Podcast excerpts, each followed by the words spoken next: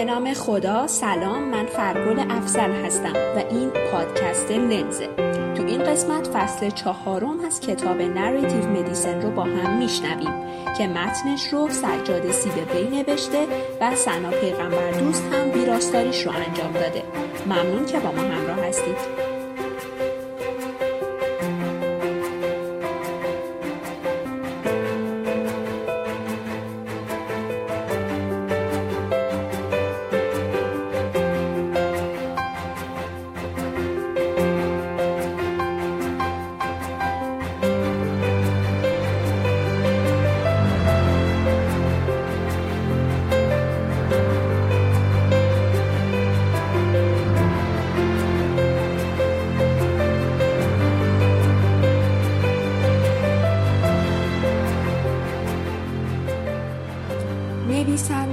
فصل رو با یک داستان شروع می‌کنه. میگه یه خانم آفریقایی آمریکایی به مدت زیادی مریض من بود و فشار خون، سرطان سینه، بیخوابی، تنگی نخا و استراب غیرقابل کنترل داشت.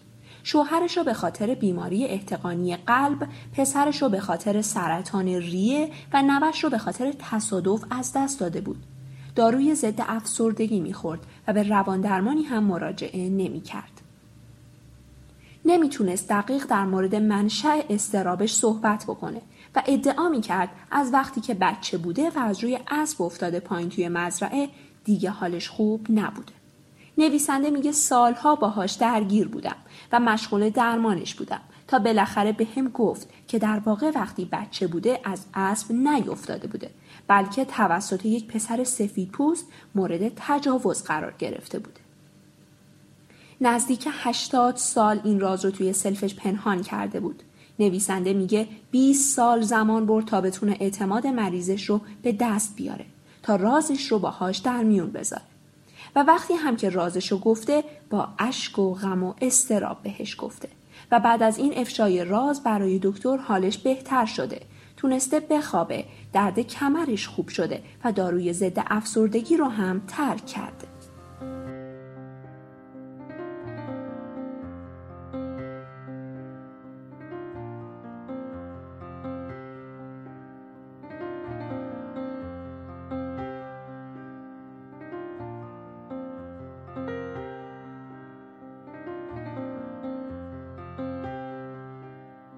در این فصل نویسنده به کرات از واژه self استفاده کرده که ما برای درک بهتر همین self رو در متن استفاده می کنیم. با یادآوری این نکته که self در فارسی می‌تونه به نفس و خود ترجمه بشه.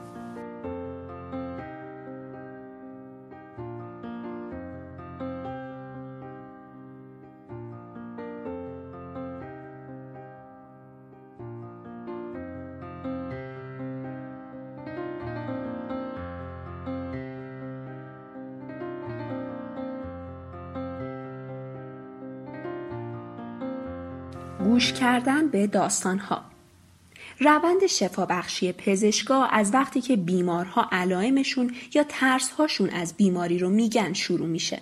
روایاتی که اخیرا توسط بیمارها نوشته و منتشر شده نشون میده که بیماری چگونه وارد بدن شخص، افراد مورد علاقش و نفس سلفش میشه.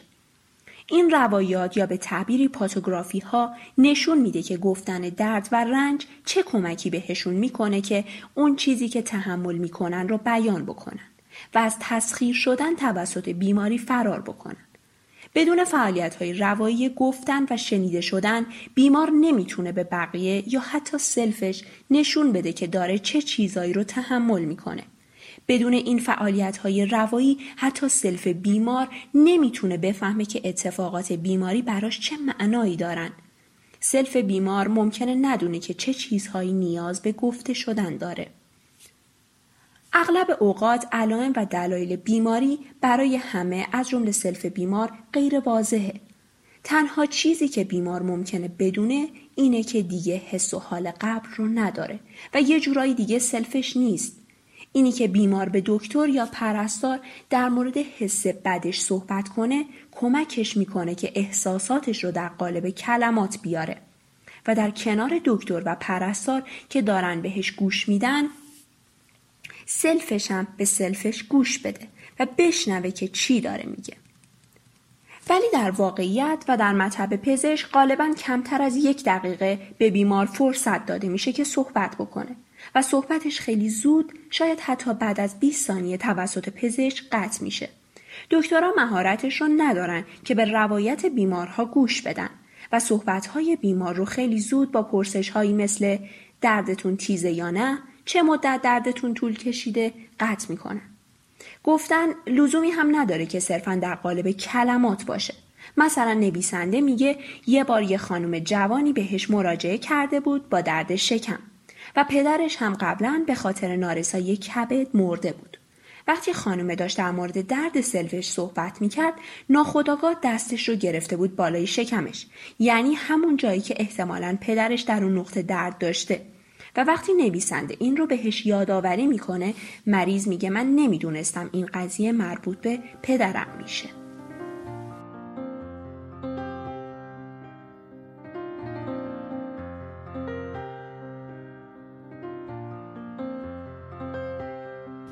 رمان نویس ادورا ولتی خودش رو به عنوان کسی که به داستانهای مردم زیاد گوش میده معرفی می‌کنه و میگه من خیلی قبلتر از اینکه نویسنده باشم گوش دهنده به حرفهای مردم بودم.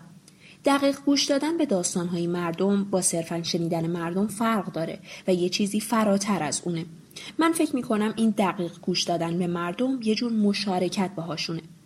در ادامه نویسنده میگه برای اینکه ما بتونیم دقیق به صحبتهای مردم گوش بدیم باید اول از همه بفهمیم که یک سری داستان داره روایت میشه باید استعاره ها، تصویرسازی ها، کنایه ها به داستان های دیگران، ژانر و مود اون روایت رو متوجه بشیم.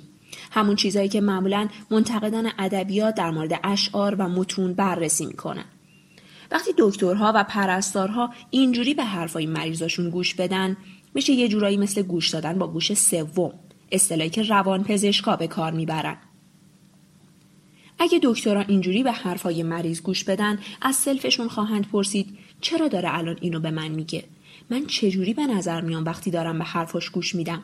چرا داستان رو از آخر شروع کرد و آخر داستان رو اول کار گفت؟ چرا داستان تصادف خواهرش رو موقع تعریف کردن داستان شکم دردش بهم گفت؟ نویسنده میگه اون چیزی که من دنبالشم گوش دادنی نیست که صرفا به دنبال حقایق و اطلاعات باشه بلکه گوش دادن یکی از لابلای حرفای بیمار چیزایی که بیمار راجع به سلفش میگه رو هم بفهمه. پزشکی متداول این نحو از گوش دادن رو وظیفه خودش نمی‌دونه. به جز برخی روان پزشک ها و روانکاف ها دکترا و پرستارا نمی‌تونن وقت بذارن تا یاد بگیرن که چجوری باید به داستان ها گوش بدن. دکترها میترسن اگه اینجوری به بیماراشون گوش بدن ساعتها به دام بیفتن و صرفا مطالب به درد نخور گوش بدن که به تشخیص بیماری هم کمکی نمی‌کنه. اونا فکر می‌کنن اینجوری گوش دادن اونا رو صرفا از مسیر اصلیشون برای درمان مریض منحرف می‌کنه. نکته که باید بهش توجه داشت اینه که بیماری در یک خط و سیر مستقیم طی مسیر نمی‌کنه. و مایی که می‌خوایم بیمارها رو درمان بکنیم باید حرکت در مسیرهای غیر مستقیم رو بلد باشیم تا بتونیم درمانشون بکنیم.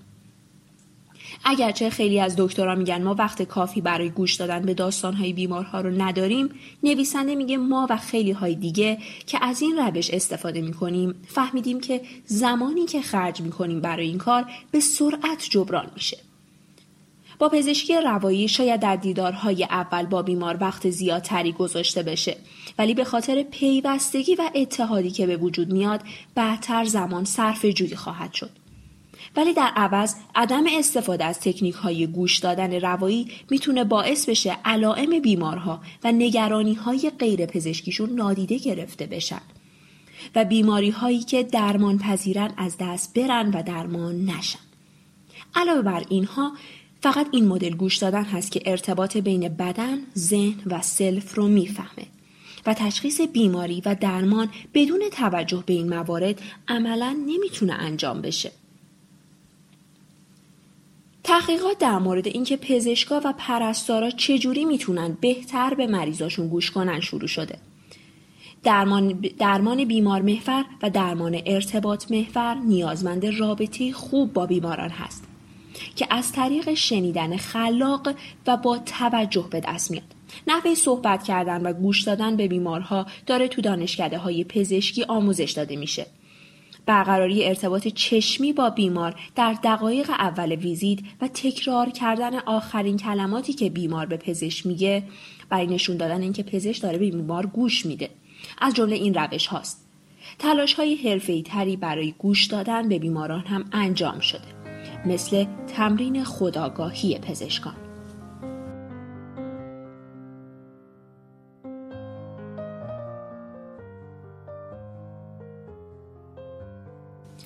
به طور عمومی هرچی بیشتر یاد می‌گیریم که مردم چطور در مورد سلفشون حرف می‌زنن بیشتر به اهمیت داستانهای بیمار در تشخیص بیمارها پی می‌بریم و شاید اینجوری بهتر بتونیم بهشون گوش بدیم. حالا نویسنده می‌خواد در مورد اتوبیوگرافی توضیح بده و معتقد پزشکی می‌تونه استفاده های زیادی ازش ببره چون افرادی که اتوبیوگرافی می نویسن هم در واقع دارن داستان زندگیشون رو تعریف می‌کنن. خارج از حوزه پزشکی راه های زیادی هست که ما با استفاده ازشون از سلفمون صحبت می‌کنیم. مثل اتوبیوگرافی ها، خاطرات، نامه ها، برنامه های تلویزیونی، چت ها، مکالمات خصوصی و مجلات. من کی هستم؟ چه جوری به جایگاه فعلیم رسیدم؟ چطور می‌تونم به خودم اعتماد کنم؟ می‌تونم انتخاب کنم و یه نفر دیگه باشم؟ اینا سوالایی که نه تنها تو روانکافی بلکه تو زندگی روزمره هم استفاده میشن. با تغییرات اخیری که نوشتارها و ادبیات و کلا جامعه به وجود اومده مردم معمولا تمایل بیشتری دارن برای تعریف کردن داستانهای زندگیشون حتی اگر تحقیرآمیز یا شخصی باشه. و البته شنونده های زیادی هم هستن که مایلن گوش بدن به داستانهای بقیه.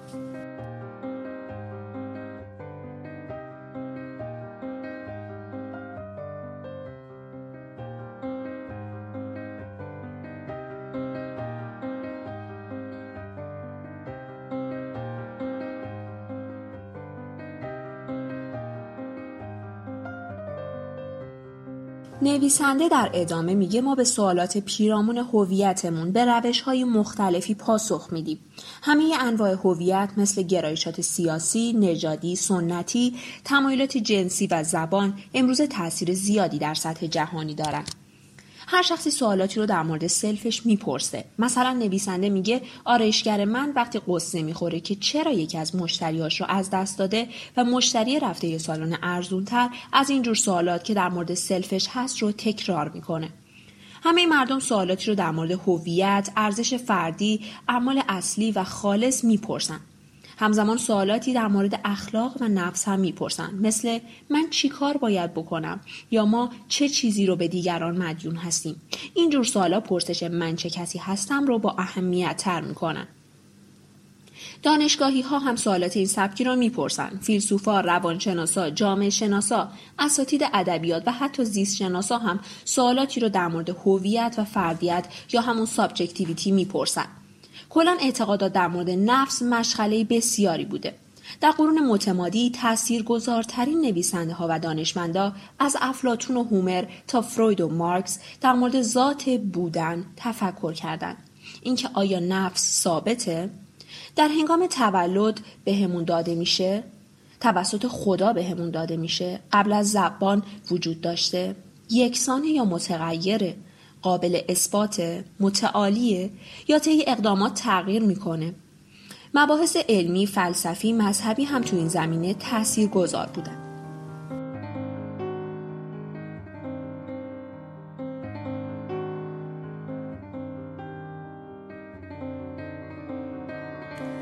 چارلز تیلور فیلسوف در مورد اینکه چه چیزی نفس رو می‌سازه تصویر گسترده رو ارائه میده و میگه سوالات هویت معمولا توسط مردم به این شکل بیان میشن که من چه کسی هستم. این سوال صرفا با پاسخی در مورد اسم و شجرنامه پاسخ داده نمیشه. اون چیزی که به این سوال پاسخ میده اینه که چه چیزی واقعا برای ما مهم و حیاتیه. اینکه بفهمیم من کی هستم تقریبا مثل اینه که بفهمیم من الان در چه جایگاهی هستم. هویت من با تعهدات و درکهایی ساخته میشه که قالبی رو می‌سازن که من می‌تونم در اون قالب به سوالاتی مثل چه چیزی ارزشمنده، چه چیزی خوبه، چه چیزی باید انجام بشه یا من با چی موافقم یا مخالف پاسخ بدم. به عبارت دیگه هویت من همون جایگاهیه که در زندگی می‌تونم بهش برسم. نویسنده بعدش میگه ما فضانوردا، هنرمندا، موزیسین دکترها، رمان نویس ها و غیره افقها رو میگردیم تا بتونیم self مون و چیزهایی که ما رو احاطه کردن رو بشناسیم و بفهمیم و مشتاقیم که self مون رو در فضا و زمان بگنجونیم. و با این کار سرسختانه ایده هامون در مورد معنیدار بودن زندگی و مهم بودن self مون رو به نمایش می‌ذاریم. محققانی که به سوالات در مورد هویت پاسخ میدن پاسخشون در حیطه دانش و زبان حوزه خودشون و بنابراین شیوه های درکشون از نفس رو با توجه به حیطه های کاریشون به طرز متفاوتی نشون میدن. مثلا فیلسوفا سوالاتی در مورد نفس می‌پرسند که با اصطلاحات خودمختاری و اخلاقی بودن در ارتباطه. روانشناس با اصطلاحات مربوط به رفتار بین فردی، جامعه شناس با اصطلاحات قوانین اجتماعی یک شخص، اساتید ادبیات با اصطلاحات مربوط به متن و زیست شناس ها با اصطلاحاتی در مورد بدن و مغز سوالاتشون در مورد سلف رو مطرح می‌کنن. چیزی که بین همه این تخصص ها مشترکه اینه که همشون دارن در مورد اینکه چه کسی هستند و چه جوری اینجوری شدن سوال می‌پرسن. هیچ کسی فیلسوف یا نوروبیولوژیست یا جامعه شناس به دنیا نمیاد. ولی هر شخص با توجه به ترجیحات و علاقه هایی که به روش های متفاوت دیدن جهان و سلفش نشون میده وارد مسیرهای متفاوتی میشه. این ترجیحات که باعث میشه افراد به رشته های مختلف علاقه من بشن احتمالا یه ربطی به تجربه های زندگی و وراستشون داره. که اینا خودشون به تعبیری همون اتوبیوگرافی هستن.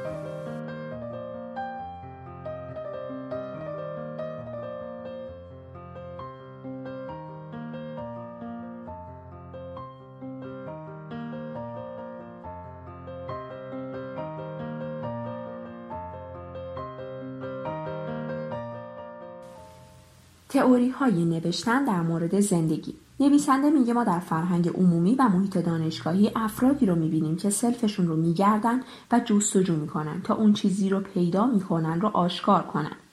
نوشتن داستان زندگانی یک شخص یک انتخابیه که تمایل بهش امروزه داره افزایش پیدا می‌کنه.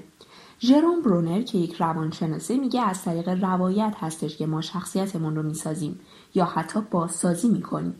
اگر ما نمی‌تونستیم در مورد سلفمون داستان بسازیم هیچ وقت چیزی تحت عنوان شخصیت وجود نداشت. گفتن داستانمون صرفا اون چیزی که هستیم رو نشون نمیده بلکه کمک می‌کنه که ما رو همون چیزی که هستیم بسازه. نوشتن اتوبیوگرافی به طور گسترده توسط روانشناسا و اساتید ادبیات مطالعه شده و میشه گفت بررسی کردن اتوبیوگرافی ها یک روشیه برای درک پروسه گفتن در مورد self. ما مایل هستیم اون چیزی رو که در مورد self مون حس می کنیم از طریق بیانش به وسیله کلمات واضح تر کنیم. در واقع همین فرایند گفتن از خودمون درخواستی از دیگران برای تایید کردن ما. نوشتن اتوبیوگرافی معمولا یک اتفاق محوری و اساسی در زندگی نویسندش هست. هر وقت یک نفر در مورد self ش چیزی می نویسه یک تفاوتی بین شخصی که داره می نویسه و شخصی که واقعا داره زندگی می‌کنه به وجود میاد.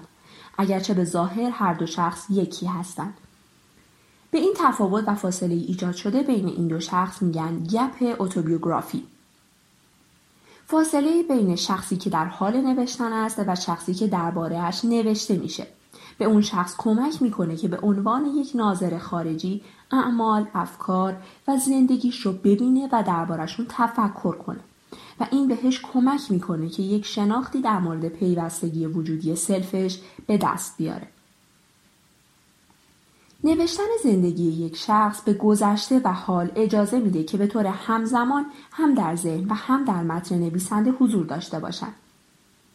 و این کار بدون نوشتن و به روی کاغذ آوردن شدنی نیست. یک استاد ادبیات میگه اتوبیوگرافی یک تعامل، یک سازش بین گذشته و حال. و اهمیتش هم در واقع بیشتر تو آشکار ساختن زمان حاله تا آشکار ساختن زمان گذشته. حتی اونایی که اخیرا در مورد اتوبیوگرافی نظر دادن میگن یادآوری بازتابیدن و بازسازی از عناصر حتمی اتوبیوگرافی و اینا بیشتر به زندگی آینده مربوطن تا به زندگی حال و گذشته.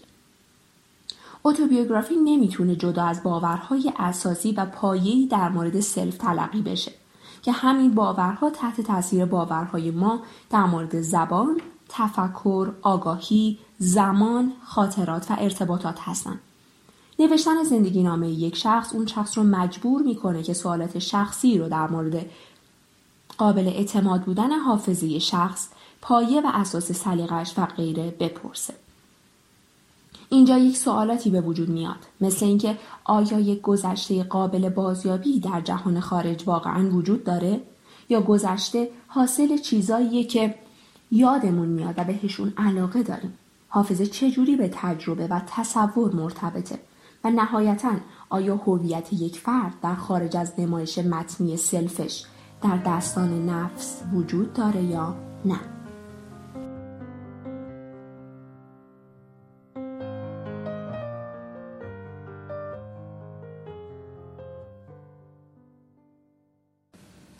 نگاه کردن به سیر اتوبیوگرافی ها در طی تاریخ به همون کمک می‌کنه که چجوری نفس انسان ها در طول تاریخ ساخته و فهمیده شدن. کتاب اعترافات اثر آگوستین قدیس کشیش و فیلسوف قرن چهارم معمولا اولین اتوبیوگرافی که نوشته شده در نظر گرفته میشه و محک و معیار ایده های اخیر ما در مورد زمانبندی و باستاب های شخصی به حساب میاد. درک آگوستین از گذشته تحت عنوان خاطرات و آینده تحت عنوان انتظارات فقط در زمان حال می‌تونه وجود داشته باشه و این درک آگوستین زمین ساز زندگی نامه های باستابی امروزی هست. نویسنده های زندگی نامه از زمان آگوستین ژانرهایی از شعر، رمان، تاریخ و غیره رو ایجاد کردند تا زندگی هاشون رو نشون بدن و آشکار کنن که فکر می‌کنن چه کسی هستند. تا قبل از میانه های دهه 1950 اتوبیوگرافی توسط ادیب ها مطالعه می شد و همچنین توسط تاریخ نگارها، منتقدهای ادبی و زندگی نام نویس ها به عنوان یک منبع غیر مهم به شمار می اومد. زندگی نامه هایی که ژان ژاک روسو، بنیامین فرانکلین یا هنری آدامز نوشتن به شکل صورت بندی شده در مورد نفس هایی صحبت می کرد که خود مختار بودند و قدرتشون رو در جهان اعمال می‌کردن و در تمام طول زندگی شخص هم ثابت باقی میموندن. چیزهایی که این افراد در مورد نفس هاشون می‌گفتن با اطمینان کامل از اتحاد و ثباتشون گفته می‌شد. در دهه 1960 تئوریسین های منتقد فرانسوی گفتند که self در درون خود شخص قرار نداره بلکه به طور اجتماعی ساخته میشه رولاند بارت، میشل فوکو و ژان پل سارتر نویسنده را تشبیه کردند به یک عروسک خیمه شب بازی و اینجوری بود که ایده گزارش دادن یک نویسنده از self ش به شدت به چالش کشیده شد. مفاهیم روانکاوانه از ناخودآگاه هم تغییراتی در مورد دیدگاه نسبت به self ایجاد کردند و با پیشنهاد وجود داشتن یک self منحصر که مستقل و لایه لایه هست تبدیل به بخش اساسی از باور ما در مورد نفس خود مختار شدن. بعدتر با تفاصیلی که لکان از نظریات فروید ارائه داد باور به وجود یک نفس فردی که قابل گزارش کردن و غیر قابل جداسازی هست باز هم تضعیف شد. در واقع با این نقد منتقدان فرانسوی در اواخر دهه 60 میلادی باور قبلی در مورد خود مختار بودن افراد و تواناییشون در مورد گفتن در مورد self شون به طور جدی به چالش کشیده شد. به جای یک self دست نخورده و با ثبات باور عمومی به سمت self ی که تیکه تیکه مبهم دائم التغییر و ساخته شده بر مبنای فرهنگ هست کشیده شد اینکه شما چه کسی هستید نتیجه از تولد، بیولوژی، موقعیت اجتماعی، دوره تاریخی، تجربه فردی و اراده آزاد نیست. اینکه شما چه کسی هستید دائما بر مبنای احساسات ذهنیتون و تغییرات ناپایداری که در خیالات و احساساتتون نسبت به جهان به وجود میاد تغییر می‌کنه. در همین حال اساتید ادبیات به جستجوی راه های جدید برای فکر کردن در مورد زندگی نامه ها ادامه دادند. فیلیپ لجون که یک منتقد ادبی زندگی نامه را اینجوری تعریف کرد توی یک نصر گذشته نگر که به صورت روایی توسط یک فرد واقعی نوشته شده اون فرد واقعی به وجود سلفش توجه می‌کنه اگرچه که تمرکزش روی زندگی فردیش و مخصوصا داستان شخصیتش هست لجون با این تعریفش سعی کرد اتوبیوگرافی رو به عنوان یک ژانر مستقل بازیابی کنه و همچنین نشون بده که نویسنده یک متن یک شخص واقعی هست. نظرات مختلفی در مورد اینکه اتوبیوگرافی یک ژانر مستقل هست یا نه وجود داشت.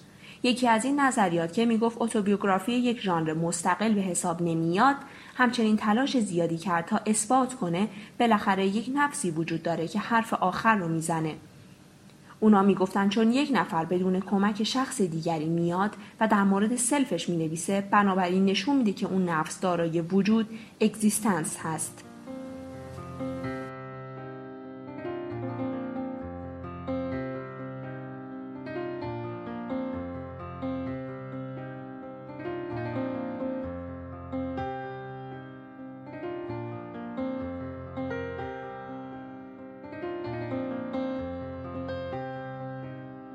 در اواخر دهه 1970 منتقدان ادبی پذیرفتند که اتوبیوگرافی اون همبستگی زمانی و حقیقت محور شعر رو نداره. پاول دمان پیشنهاد داد که اتوبیوگرافی یک ژانر نیست بلکه شکلی از خوندن یا درک و فهم هست که تا حدی در تمام متون اتفاق میافته بقیه اساتید هم در موافقت با این نظریه گفتند که اتوبیوگرافی محیطیه که در اون جدالهای نفس و هویت به طور مثبتی می‌تونن اتفاق بیفتن و خودشون رو نشون بدن. و مخالفت کردن با نظریات قدیم که می‌گفت اتوبیوگرافی در مورد سلف گزارش میده. پس حالا که می‌دونیم اتوبیوگرافی دیگه به عنوان ثبتی از زندگانی قابل گزارش یک فرد نیست میشه گفت باستابی از ویژگی های نیروهای فرهنگی، سیاسی، اقتصادی، هنری و فکری جایگاه فرد. بنابراین زندگی نامه نوشتن تبدیل شد به یک روش برای فهمیدن قدرت جنسیت، نجات، فرهنگ و طبقه اجتماعی در شکلگیری زندگی فردی افراد و کمک کرد به دانشگاهی ها و فعال های اجتماعی برای نقد کردن این گونه قدرت ها. علاوه بر این دانشگاهی ها اعضای گروه های مختلف مثل بردگان و گروه های مظلوم اجتماعی در طول تاریخ رو از روی قراردادهایی که در زندگی نامه هاشون قرار داده بودند تعریف کردند.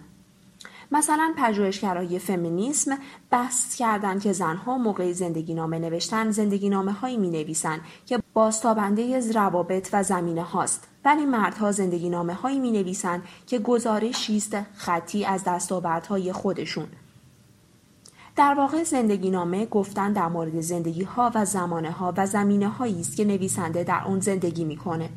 نهایتا نویسنده میگه ما سیر تغییرات اتوبیوگرافی ها رو در طول تاریخ دیدیم و تغییراتی که در مورد یک تعریفمون از self و دلایلی که ممکنه باعث بشه یک نفر زندگی نامه بنویسه رو بررسی کردیم. این تغییرات یک چیز رو بهمون یاد داد اینکه اون تعریف کلاسیکی که از نفس داشتیم کمتر تحت تاثیر محیط خارج بود. نسبت به تعریفی که امروزه در پست مدرن نسبت به self داریم. self امروزی بازتابنده گسستگی ها و ابهامات فرهنگشه. اگه این تفاوت ها بین درک افراد از قدرت کنترلشون روی نفس رو در نظر بگیریم قطعا رفتارها و اقداماتمون متفاوت خواهد بود. یک بیماری که به خاطر گناه های یک فرد تحت عنوان تنبیه خدا در نظر گرفته بشه قطعا به طور متفاوتی تفسیر خواهد شد نسبت به بیماری که به فرهنگ معیوب فرد نسبت داده بشه و فرد رو بیگناه در نظر بگیره.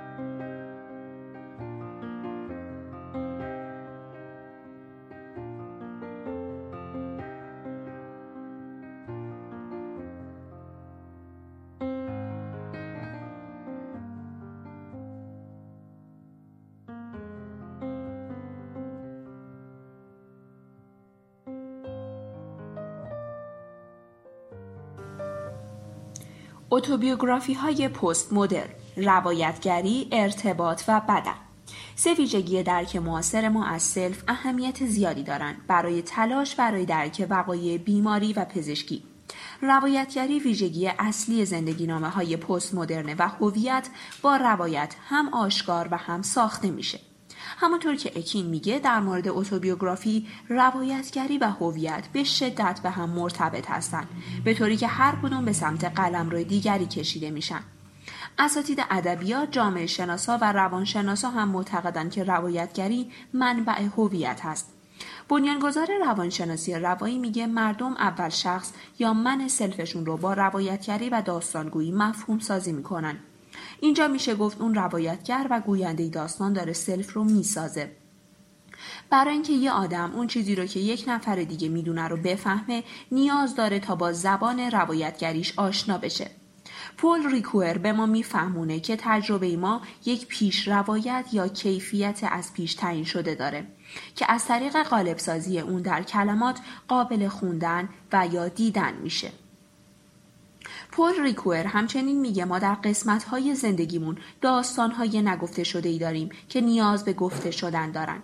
همچنین میگه که جایگاه ما در جهان از طریق اعمال روایی مشخص میشه. پول کربی میگه تجربه ما از طریق روایت منتقل میشه.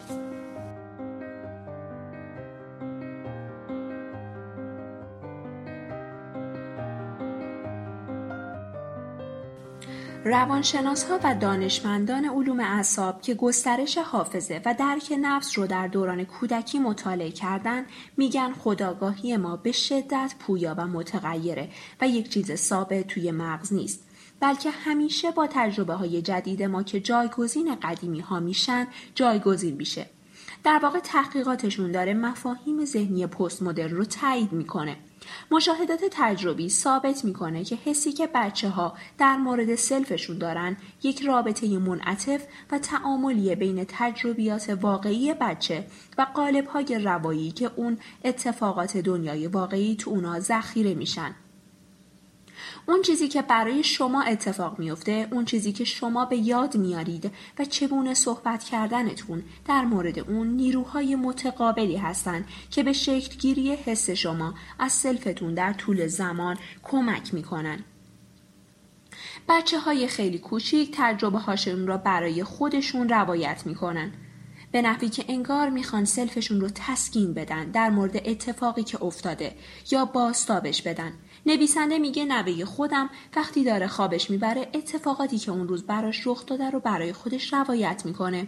یه روز که نوش تو اون روز با پدر بزرگش الف با بازی کرده و بعدش هم رفتن گوزن ها رو توی جنگل دیدن قبل خواب با خودش گفته یخ ستاره ان ام او گوزن بابا. نویسنده میگه زندگی نامه نویس ها هم وقتی در مورد self می نویسن همین کار رو می‌کنن. گفتن در مورد self تو نوزادی شروع میشه و با خاطراتی که تو بزرگی می نویسیم ادامه پیدا می‌کنه و بعضی وقتا هم منتهی به چاپ کردن زندگی ناممون میشه. تمام این فعالیت ها می‌تونن اینجوری در نظر گرفته بشن که ما داریم داستانمون رو تعریف می‌کنیم و همزمان بهش گوش میدیم. در حالی که این داستان self ما رو می‌سازه.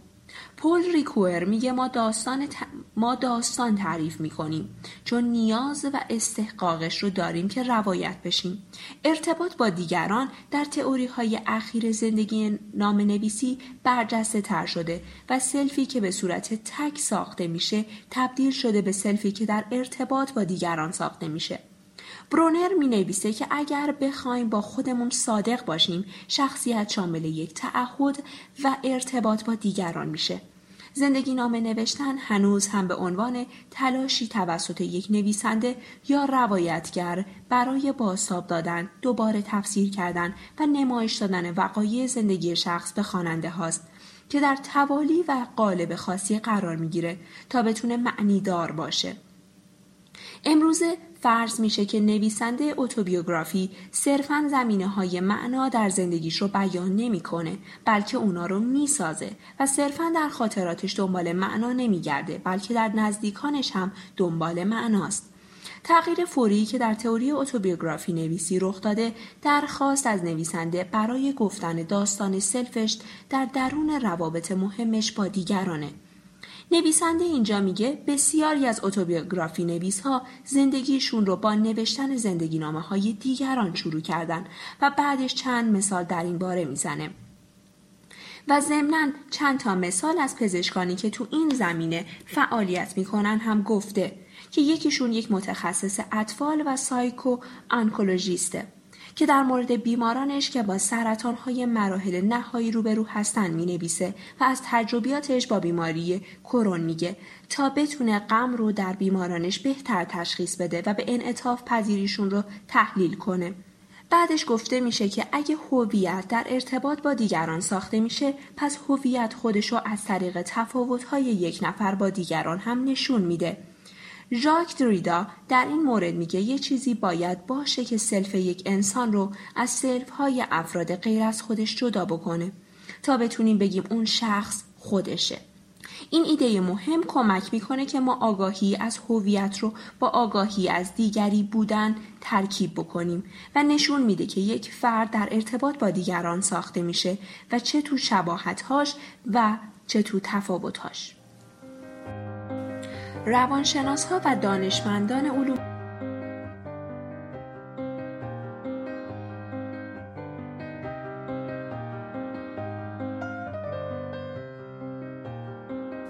بدن اهمیت زیادی در فهمیدن سلف داره و در تئوری های اخیر اتوبیوگرافی تمام راه به بدن ختم میشه. فیلسوف ها و اساتید ادبیات نظر دکارت مبنی بر جدایی بدن و ذهن که بدن رو بی اهمیت می‌دونست رد کردند تا ارتباط پیچیده تری با بدن رو پای ریزی کنن. بدن نه تنها پوسته ای برای self هست بلکه بدن خودش درون self هم هست. بدن اخیرا تبدیل به خواناترین اثر ما شده است. در زندگی نامه ها بیشتر از همیشه قابل فهمه که شواهد بدنی یک فرد مثل صداش اثر انگشت و دی ایش فردیت اعتبار و منحصر به فرد بودن نفس رو به نمایش می‌ذاره. بدنی که گواهی میده و میگه من منم و فقط منم که منم. ضمنا افراد قادر هستند با بدنهاشون تعریف و معنی خودشون رو متعالی تر کنن که این قضیه خودش پایه و اساس نجات پرستی، جنسیت گرایی و تبعیض علیه دیگرانه. در واقع با ویژگی های بدنی یک فرد که نژادش رو می‌سازه اون فرد می‌تونه امتیازاتی رو داشته باشه که بقیه ندارن. اتوبیوگرافی که بدن رو مد نظر قرار میده با اتوبیوگرافی های قدیمی انسانی یا همان اتوبیوگرافی های ژان ژاک روسو و اتوبیوگرافی سنت آگوستین متفاوته. با توجه به بدن در اتوبیوگرافی زمانبندی منحصر به فرد بودن رابطه بین فردی و وظایف اخلاقی هم مورد توجه قرار می گیرن.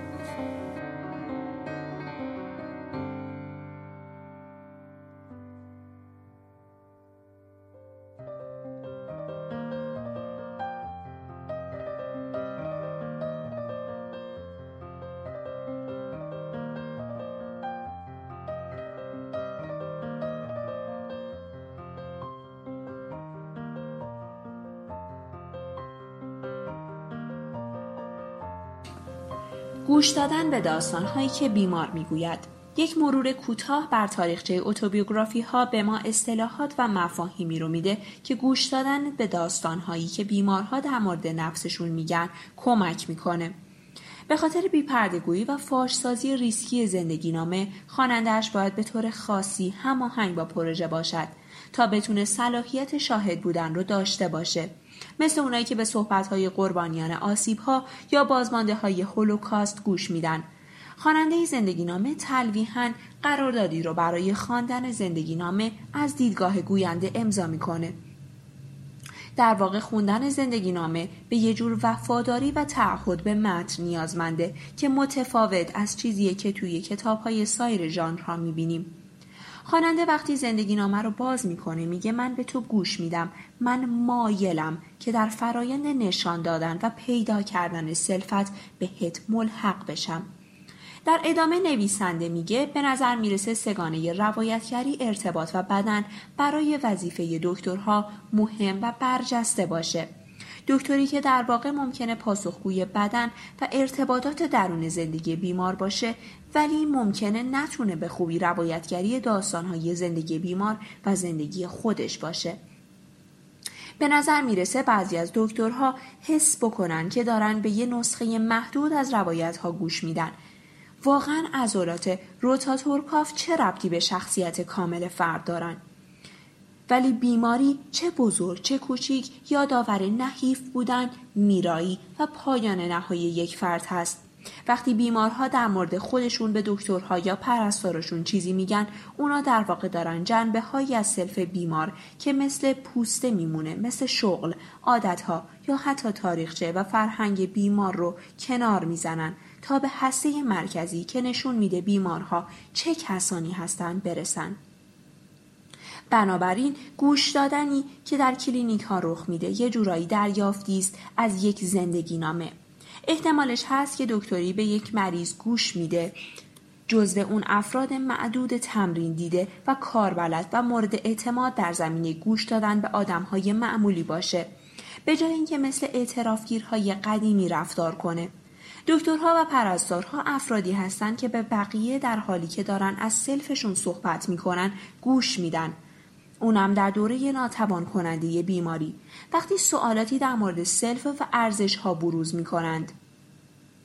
اگرچه دکترها و پرستارها افرادی هستند که تو یادگیری هاشون بیشتر روی مطالب مربوط به سلامتی تمرکز می‌کنن ولی چون مسئول خوب بودن بیمارها هستند بایستی به چیزهایی که میگن هم گوش بکنن وظیفه دکترها به عنوان شنونده این گفته ها اینه که شاهد و دریافت کننده چیزایی باشن که مریض بهشون میگه. پزشکی نقش مهمی در زمینه زندگی نام نویسی و در واقع مطالعه سلف داشته. اون سلفی که توی پزشکی در مورد خودش صحبت می‌کنه در ارتباط با متنه یا لاقل نگرانی هایی که در مورد بدنش داره. امروزه گوش شنوایی ها در پزشکی غالبا وجود نداره و بنابراین روایتگری بیمار محترم شمرده نمیشه.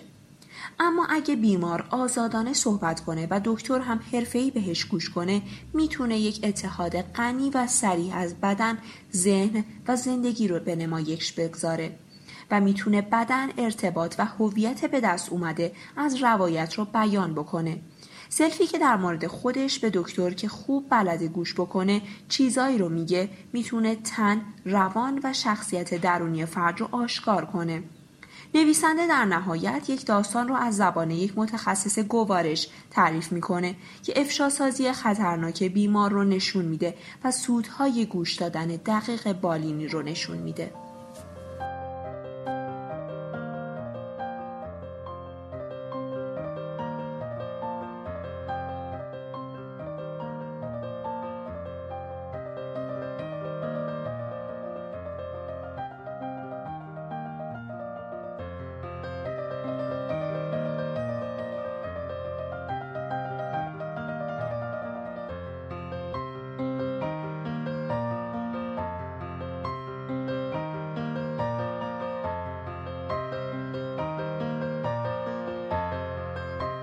و اما داستان از این قراره. مریض 25 ساله‌ای به دکتر متخصص گوارش مراجعه می‌کنه در حالی که پوشه سوابق پزشکیش رو مثل سپر گرفته جلوی خودش.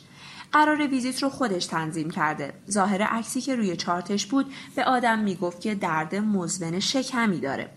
دکتر توی ویزیت خودش رو معرفی کرد هیستوری مربوط به سیستم گوارشی رو گرفت و چارتش رو دید. که نشون می‌داد همه آزمایش های معمول روش انجام شده ولی چیز غیر عادی رو نشون نداده. ضمنا داروهای معمول رو هم دریافت کرده ولی بیفایده بوده. ضمنا بیمار به نظر ناامید و مضطرب و بدگمان میاد. دکتر میگه مریض وقتی در مورد خودش صحبت می‌کرد به نظر ناراحت میومد پس من بحث رو عوض کردم و در مورد خانوادش پرسیدم. مریض وقتی در مورد خانوادش صحبت می کرد گفت که پدرم توی کار نون و شیرینیه.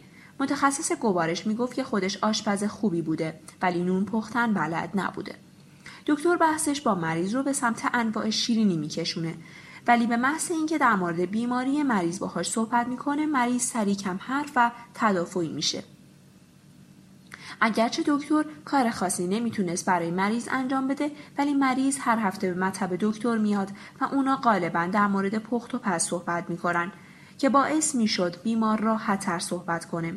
نهایتا مریض در مورد بیخوابیش به خاطر کابوس هایی که می‌دیده صحبت کرد.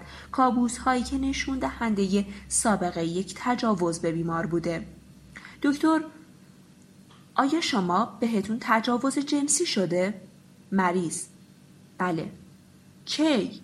وقتی چهارده سالم بود چجوری اتفاق افتاد؟ که بعدش دکتر فهمید که توسط دوست پسر خواهر بزرگترش مورد تجاوز قرار گرفته مریض حق حق می کرده و از غمش برای دکتر می گفت و بعدش مریض گفت که شما تنها کسی هستید که در این مورد باهاش صحبت می کنم. متخصص گوارش تلاش کرد بیمار رو به یک روان پزشک ارجا بده. وقتی بیمار قبول نکرد، خود متخصص گوارش میره در مورد آسیب های جنسی می‌خونه و با یک روان پزشک مشورت می‌کنه که بهش حد اکثر کاری که می‌تونه برای بیمار انجام بده رو یاد میده. هر هفته بیمار رو می‌بینه غالبا فقط به خاطر اینکه بهش گوش بده. و بیمار هم بهش میگه که با پرخوری خودش رو مجازات می‌کرده و خودش رو مستحق این مجازات می‌دونسته. به تدریج بیمار حالش خوب میشه. به دانشگاه برمیگرده. کمتر پیش دکتر میاد و وقتی برای آخرین بار پیش دکتر میاد براش شیرینی کادو میاره. توی مکالمه آخرشون بیمار میگه ممنون که به من باور داشتید. و دکتر میگه من هم باید همینو بگم. و نهایتا در پایان این داستان دکتر متخصص گوارش میگه من انتخاب شدم که هدیه اعتماد رو دریافت کنم و این ارزشمندترین هدیه‌ای بود که گرفتم. اون بعد از ظهر من با عشق کامل به حرفم مطبم رو ترک کردم. بعدش نویسنده میگه اینکه دو تا داستان در مورد تجاوز اوورده بیانگر این نیست که همه بیماری ها حاصل تجاوزهای جنسی هستند. ولی این دو داستان که یکیش رو اول فصل گفتیم در مورد اون خانم پیر و این داستانی که همین الان گفتیم در مورد خانمی که به متخصص گوارش مراجعه کرده بود نشون دهنده ضرورت درمانی گوش دادن به روایت های بدن و نفس هست. متخصص گوارش داستان ما به خاطر خلاقیت، صبر و تمایلش برای مجانی ویزیت کردن بیمار بود که تونست شنونده درد و رنجش باشه. اون یک شنونده منفعل نبود بلکه به طور فعال بیمار را همراهی می کرد تا بتونه با چیزی که سالها در وجودش دفت کرده بود کنار بیاد. اون همون جور که به جنبه های احساسی و جنسی بیمار توجه داشت توی صحبت های بیمار دنبال سر نخ بود برای یافتن دلیل بیماری گوارشیش. این داستان که به صورت داستان کوتاه توسط پزشک منتشر شده بود زندگی نامه بیمار و زندگی نامه پزشک رو به هم مرتبط کرده بود و به خواننده عناصر درونی هر دو طرف ماجرا را نشون داده بود. تو این داستان روایت به این قرار بود که یک نفر داره به یک نفر دیگه میگه که یک اتفاقی افتاده و هر دو طرف ماجرا کمک می‌کنن که معنا به تکامل برسه. تو این داستان ما قدرت پنهانی گفتن اون چیزی رو که بدن پنهان می‌کنه رو می‌فهمیم. این داستان قدرت رهایی بخش روایتگری برای التیام بخشیدن شرم و حقارت و حتی اختلالات تغذیه‌ای و درد شکمی رو به ما نشون میده. نکته هست اینکه همه مریض ها به hypertension یا osteoarthritis شون به صورت معنادار نگاه نمی‌کنن و ضمنا دکتر هم باید حواسش جمع باشه که اگه یک مریضی یک کوچولو در مورد خودش صحبت کرد پیش رو بگیره و به مریض کمک کنه که داستان زندگیش رو تعریف کنه. در نهایت نویسنده میگه دکترا چه بخوان چه نخوان شنونده مریض هایی هستن که از سلفشون صحبت می‌کنن. چه دوستش داشته باشیم چه نداشته باشیم وظیفه ماست که به چیزی که بیمارها در مورد سلفشون میگن رو در ذهنمون ثبت کنیم.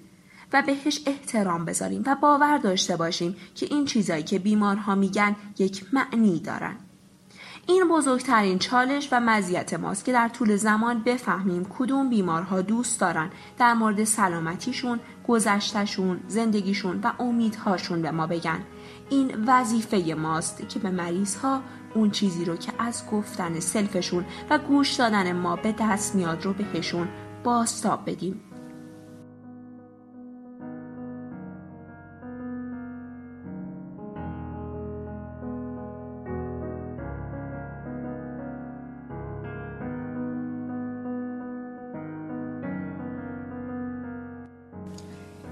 یکی از اپیزودهای پادکست لنز بود. مربوط به فصل چهارم از کتاب narrative medicine امیدوارم که لذت برده باشید. نظرتون چی بود؟ اگر انتقاد یا پیشنهادی دارید یا می‌خواید باهامون همکاری بکنید حتما بهمون بگید.